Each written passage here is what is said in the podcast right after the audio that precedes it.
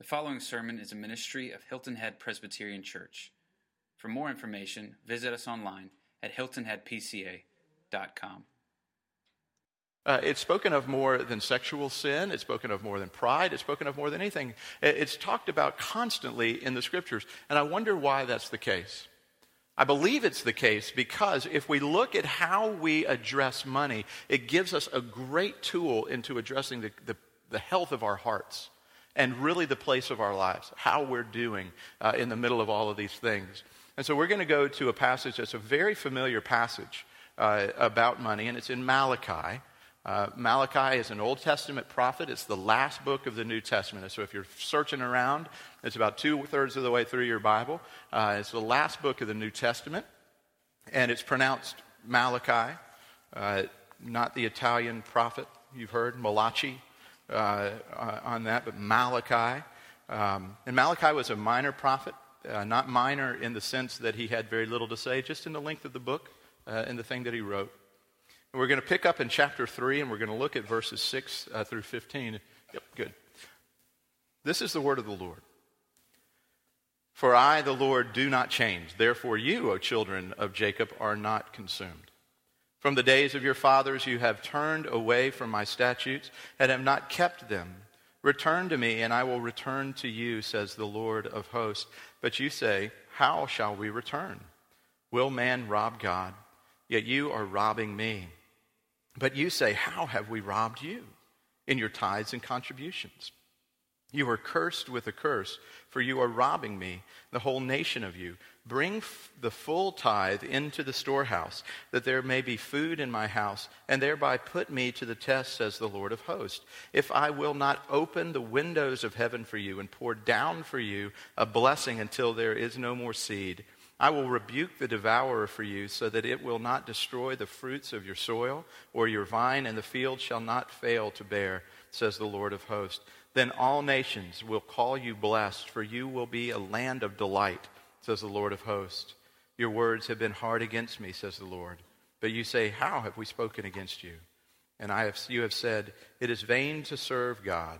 What is the profit of our keeping his charge or of walking as in mourning before the Lord of hosts?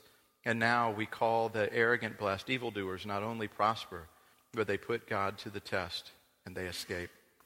This is God's word. May He add His blessing to the reading and hearing of it. And what we're going to focus on today is simply this.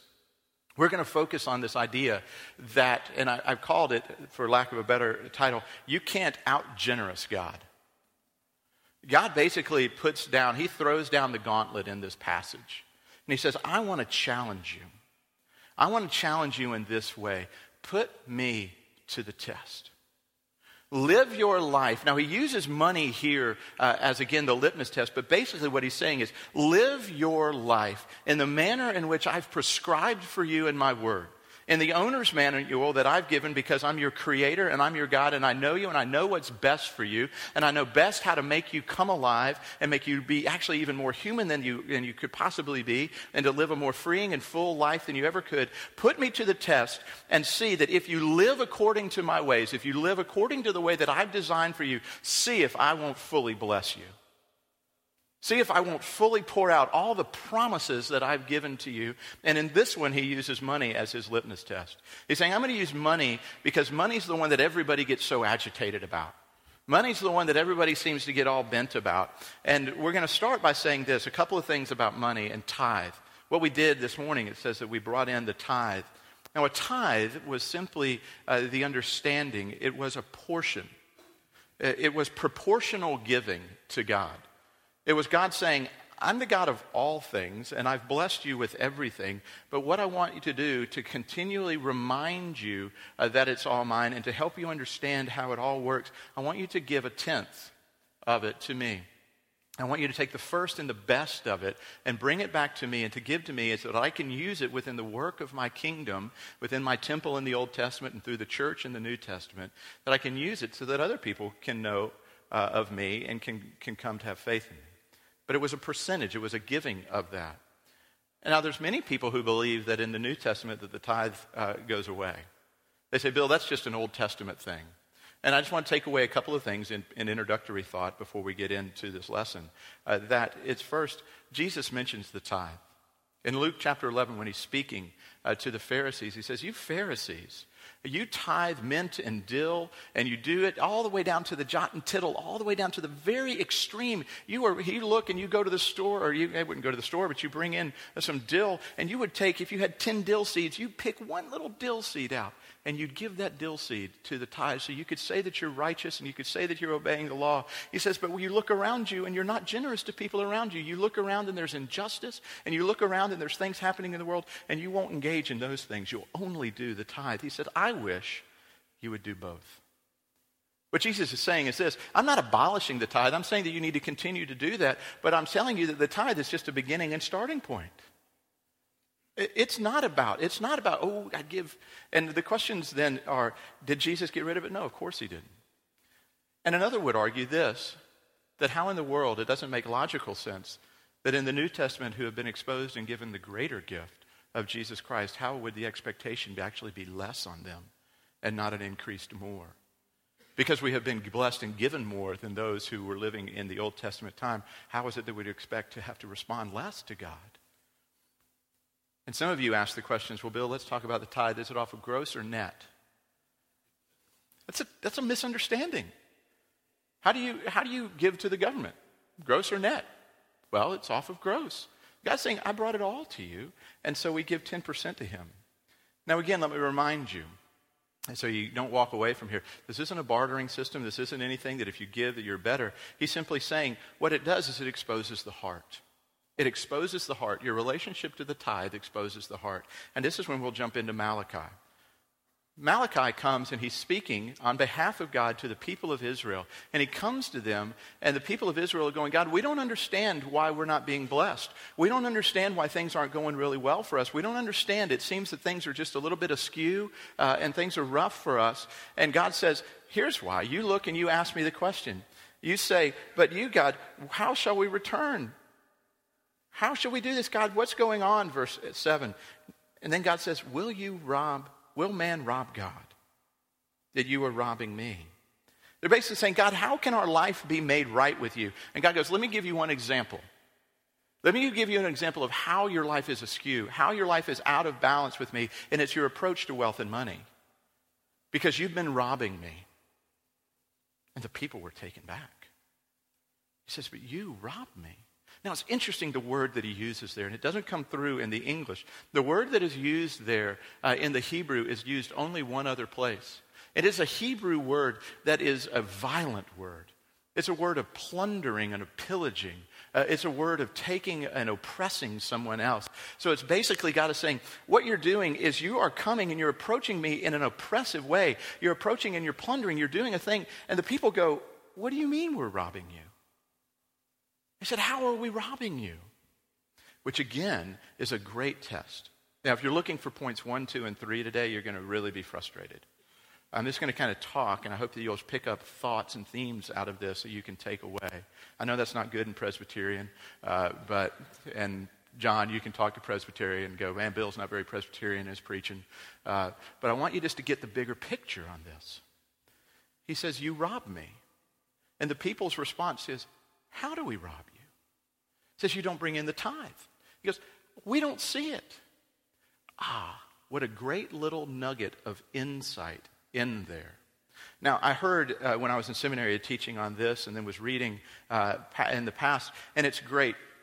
Jesus, when he speaks in the New Testament, he's talking to the people, and he believe, I believe it's Luke um, 15, no, not Luke 15, Luke 12, but it may not be but you'll find it. He says this He says, Be on the lookout for all sorts of covetousness. Be on the lookout for all sorts of covetousness. Interesting that he says that. Be on the lookout for all kinds uh, of greed, is basically, or lack of generosity, or lack. Be on the lookout for all of that. He doesn't say that about anything else. You notice that he doesn't say in anywhere in the New Testament, be on the lookout for all kinds of pride. You want to know why? Because you can identify pride really well, can't you? He doesn't say, be on the lookout for all forms of adultery. You don't look up and go, this isn't my spouse. You're not surprised by that. You walk right into it. You see it. It's very visible. You know it. It's not. But he says, be careful about covetousness. Be careful about your approach to the things of this world. Be careful about greed. Be careful about how you put, uh, approach possessions because by nature it hides itself. By nature you don't see it. The very nature of greed, the very nature of our approach to money uh, in these things is invisible at some level to us. I've joked with you before uh, that I've had people approach me on just about every known sin.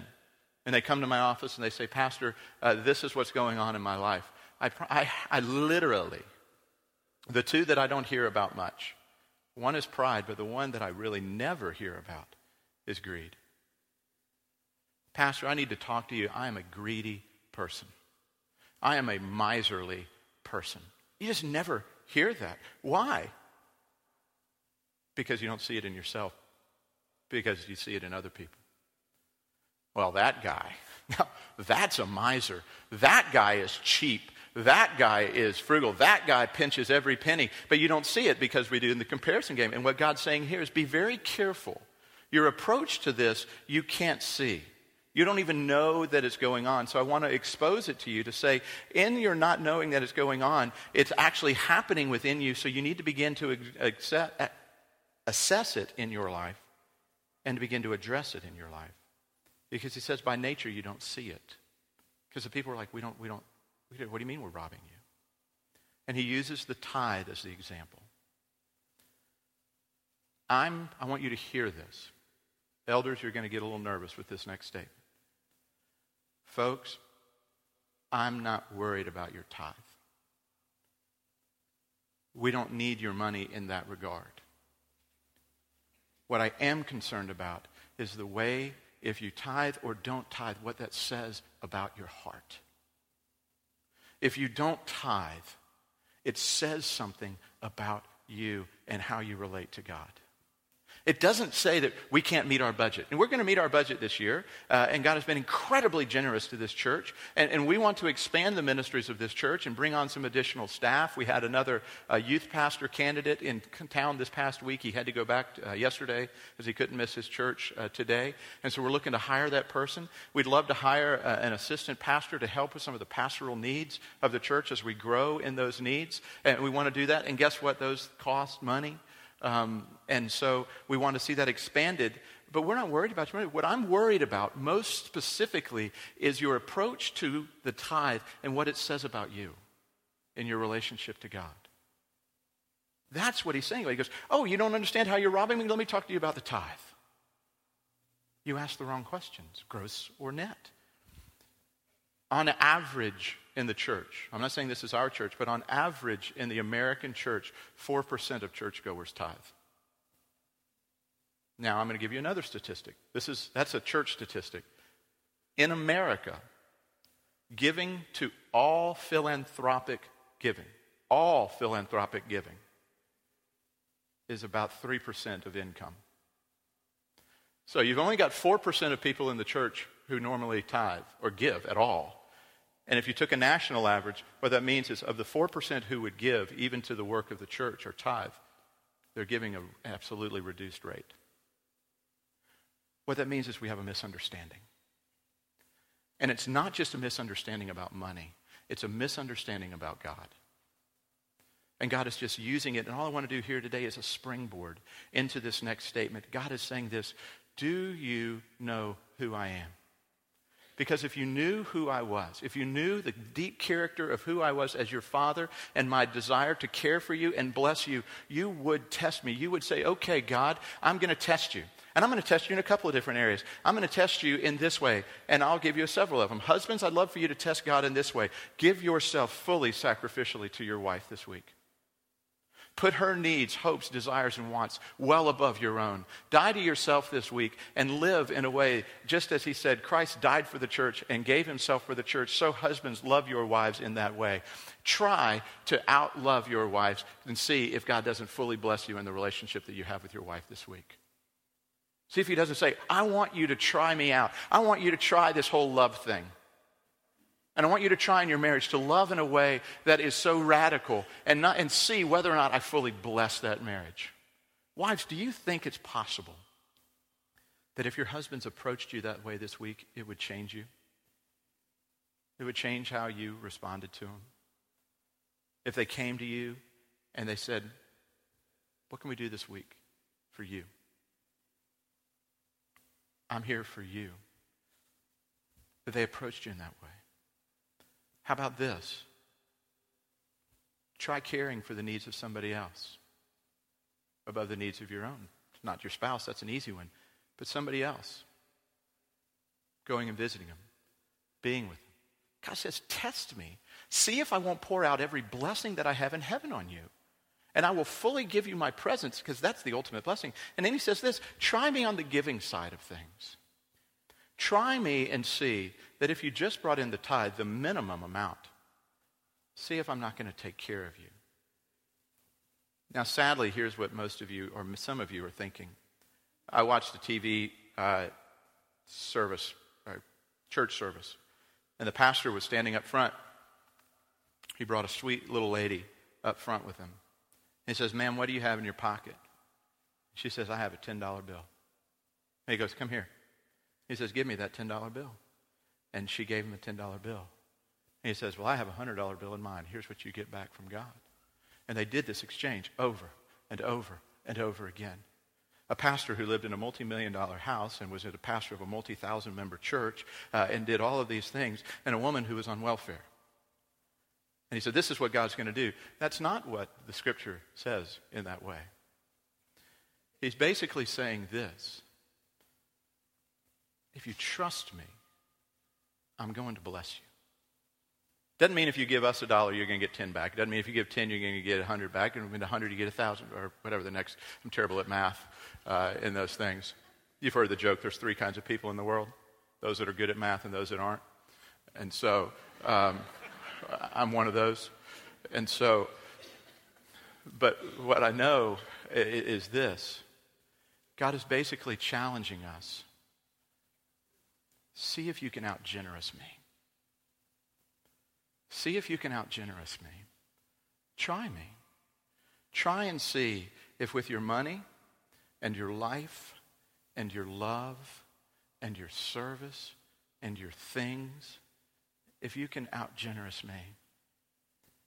And the response is, you can't. One of the first scriptures that I ever memorized was in Ephesians 1. Says, For we have been blessed in Christ and seated in the heavenly places in Christ Jesus with every spiritual blessing that's there. And what I take from that verse is simply this what we have received in Christ Jesus far outstrips anything that we would ever sacrifice to God.